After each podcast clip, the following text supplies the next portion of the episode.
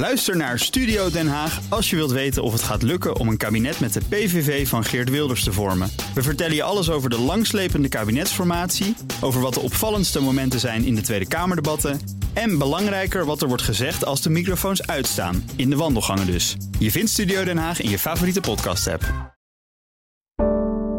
Een goedemorgen van het FD. Ik ben Elfanie Toulaar en het is woensdag 19 april.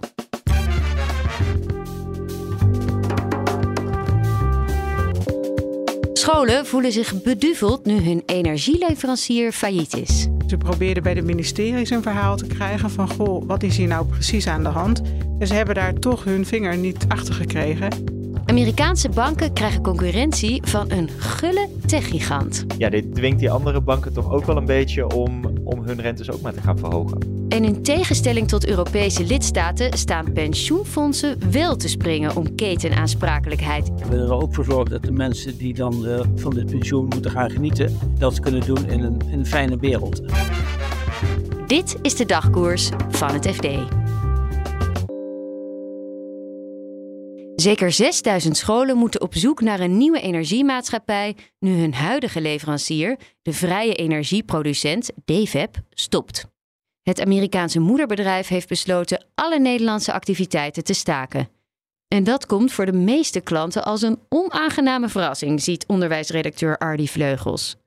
Toch was al langer bekend dat het bedrijf in de problemen zat.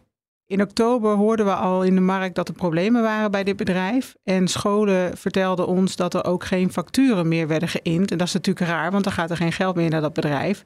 Dus we zijn toen ook vragen gaan stellen bij het ministerie en bij dit bedrijf. En we kregen eigenlijk als antwoord van ja, het is een ingewikkelde markt nu. Hè. Dat was toen uh, met de topprijzen van energie. En het is een softwareprobleem. We hebben een nieuw systeem en die moet uh, die facturen goed kunnen verwerken. Dat gaat nog niet helemaal goed, maar het komt goed. Dat was een beetje de boodschap uh, die daarachter lag. We hebben ook gevraagd specifiek of de signalen waren dat dit bedrijf zou omvallen of zou weggaan van de Nederlandse markt.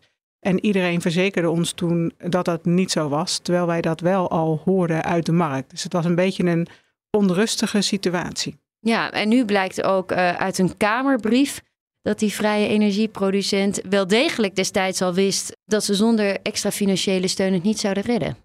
Ja, dat verbaasde mij ook, want wat ik zeg, we hebben toen die vragen ook gesteld en dit zodanig nooit gehoord. En het was ook nog zo dat ACM toen zei, hè, de toezichthouder, die zei: we gaan al die energieleveranciers voor de winter eens even goed na op hoe stabiel financieel ze zijn.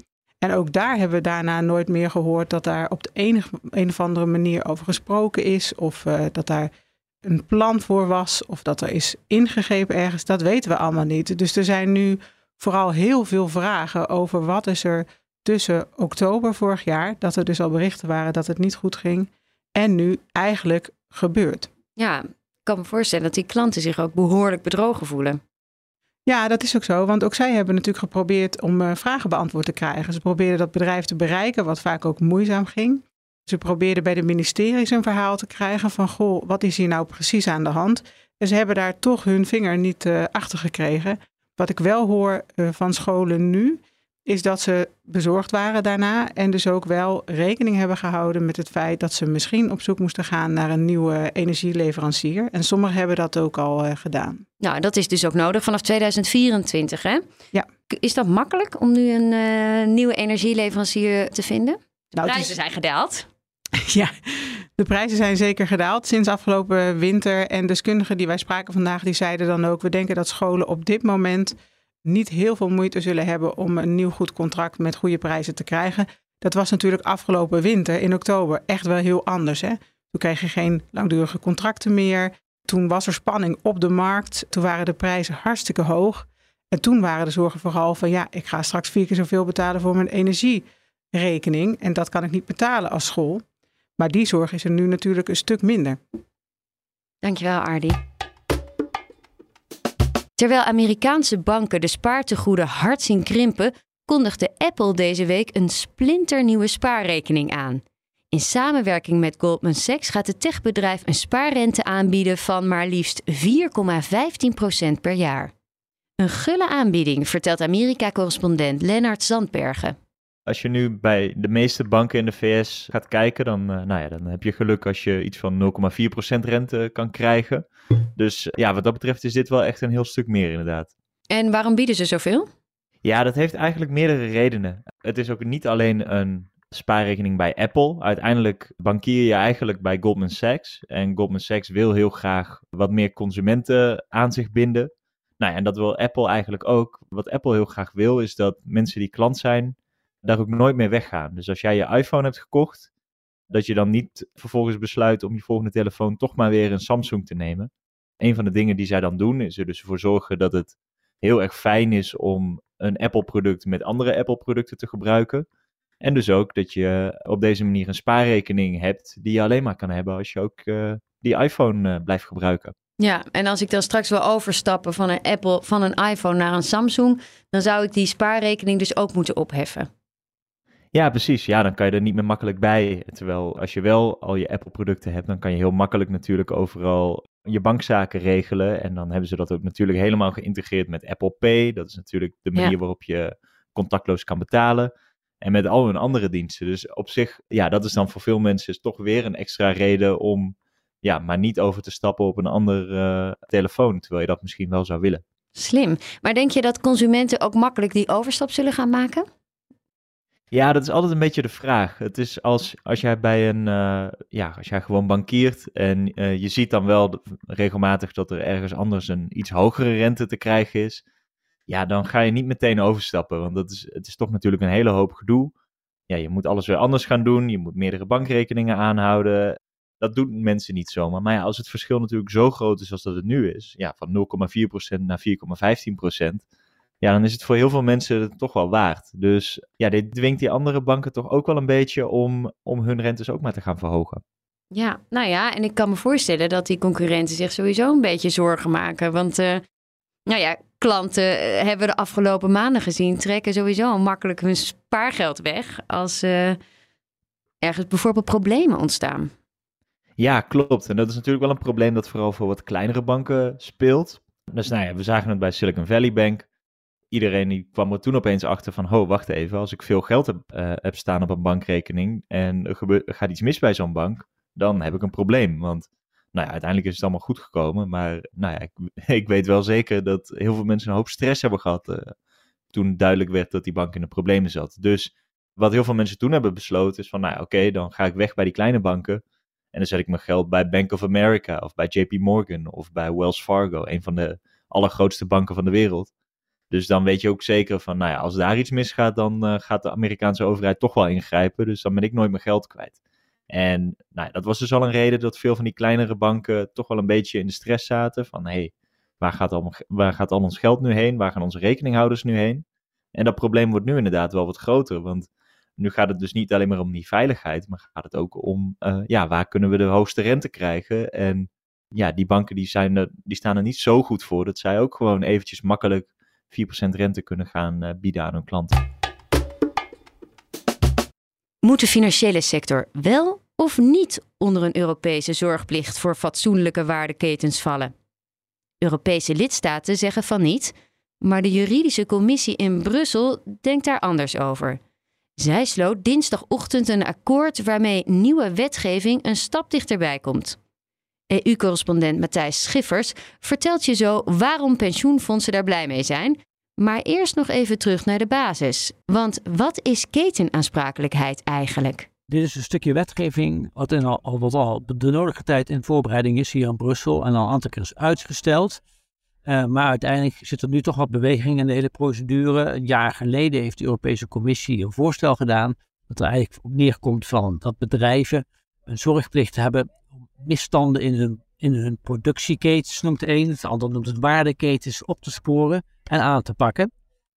De Europese Commissie die wilde daar ook de financiële sector onder laten vallen. De lidstaten hebben inmiddels, die gaan dan vervolgens met het Europarlement onderhandelen over, over de eindtekst. De lidstaten hebben hun positie bepaald en die zeggen, die financiële sector, die moet eruit. De lidstaten moeten zelf bepalen of ze er wel of niet onder vallen, maar in ieder geval het moet niet Europees verplicht eronder gaan vallen. En het Europees Parlement, de juridische commissie van het Europees Parlement, heeft nu een politiek akkoord, zoals dat heet, bereikt, waarin staat de financiële sector moet er wel onder gaan vallen. We vinden dat zij ook een rol te spelen hebben in het opschonen van productieketens, et cetera. En het opsporen van misstanden en het aanpakken daarvan. Dus dit wordt een hele belangrijke strijdpunt als straks het Europarlement met die lidstaten aan tafel moet gaan zitten om over de uiteindelijke tekst van deze wet te gaan praten.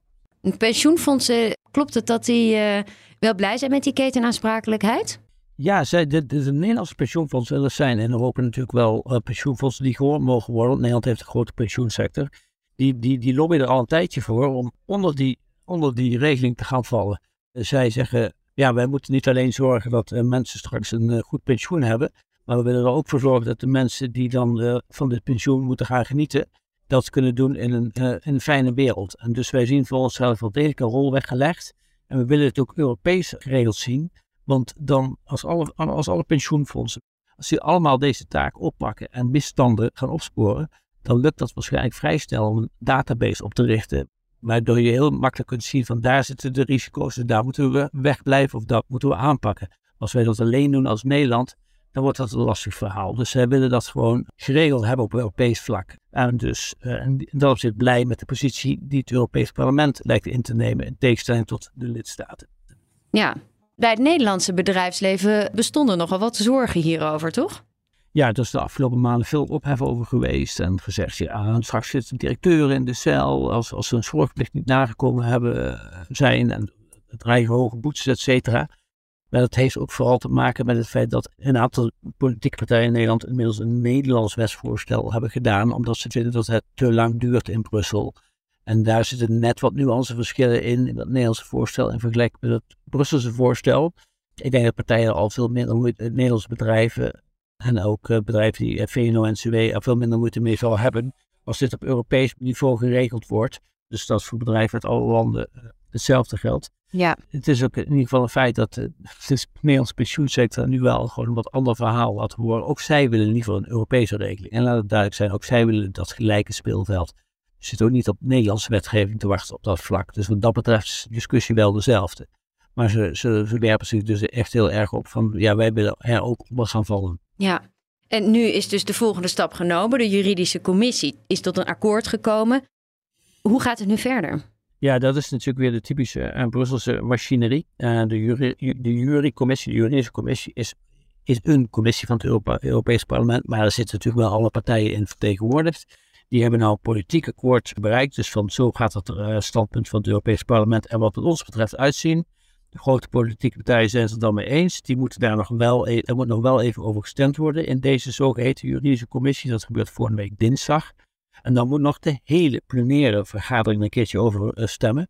En dat ehm, gebeurt op 1 juni. En daarna kunnen dan de onderhandelingen beginnen met de lidstaten over waar het dan uiteindelijk op uit zou moeten draaien. En dan wordt dus de rol van de financiële sector een van de belangrijkste strijdpunten. En wanneer wordt de wet dan uiteindelijk ingevoerd? Ja, het is dan nog een richtlijn hè, om nog moeilijk te maken. Dus uh, die moet dan omgezet worden in een nationale wetgeving. Daar heb je bijvoorbeeld met doorgaans twee jaar de tijd voor.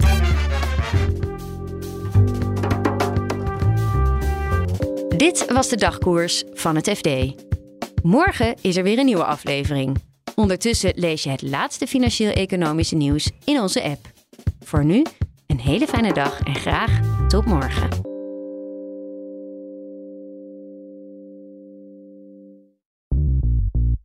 BNR ben je altijd als eerste op de hoogte van het laatste nieuws. Luister dagelijks live via internet. Bas van Werven. En heel langzaam komt de zon op rond dit tijdstip. Je krijgt inzicht in de dag die komt op BNR, het Binnenhof in Nederland en de rest van de wereld. De Ochtendspits. Voor de beste start van je werkdag. Blijf scherp en mis niets.